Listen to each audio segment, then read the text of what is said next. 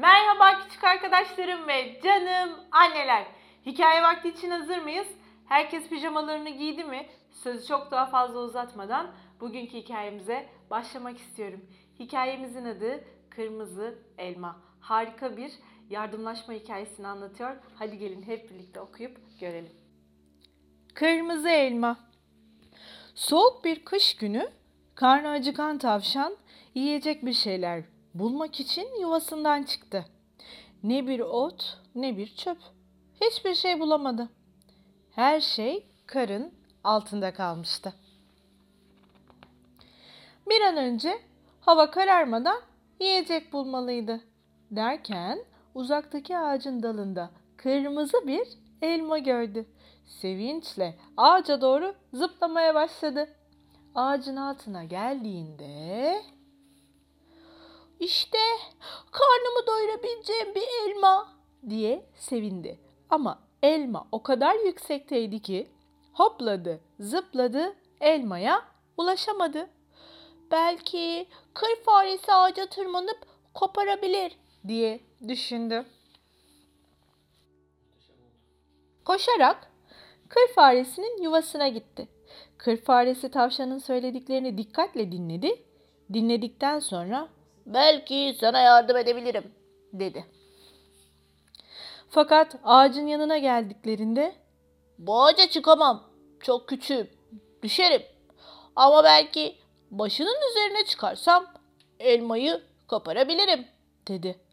Fakat elma o kadar yüksekteydi ki ne yaparsa yapsın o da koparamadı. Tam o sırada sabah yürüyüşüne çıkmış olan tombul tilkinin aksırıp tıksıran sesini duydular. Sevinçle el sallayıp tilkiye seslendiler.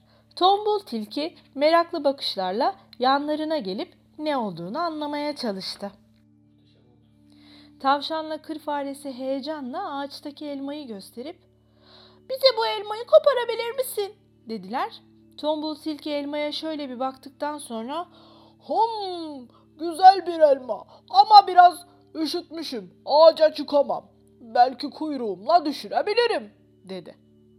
Sonra iki ayağının üzerine doğrulup uzun kuyruğunu bir sağa bir sola salladı ama elmayı düşüremedi. Birden kır faresinin aklına bir fikir geldi. Birbirimizin üzerine çıkarsak daha yükseğe uzanırız. O zaman elmayı koparabiliriz. dedi.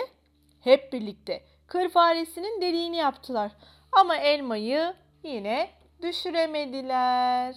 Sonunda ağacın altına oturup elmayı nasıl koparabileceklerini düşündüler. Saatlerce konuşup tartıştılar. Çaresizlik içinde konuşurken öyle çok gürültü yaptılar ki birden gürültülerine uyanan koca ayının homurtusunu duydular. Olup biteni koca ayıya anlattılar ve ondan elmayı koparmasını istediler. Koca ayı onlara Artık çok yaşlandım. Ağaca çıkamam. dedi. Bunun üzerine tavşan O zaman biz senin omzuna çıkalım. diye cevap verdi. Tekrar ağacın altına gelip birbirlerinin üzerine çıktılar. Kır faresi elini elmaya uzatıp tam koparacakken tombul tilki öyle bir hapşırdı ki dengelerini kaybedip kendilerini yerde buldular.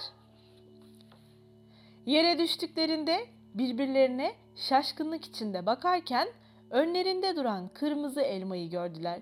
Yaşasın işte koparmayı başardık deyip hep birlikte elmayı paylaşıp yediler.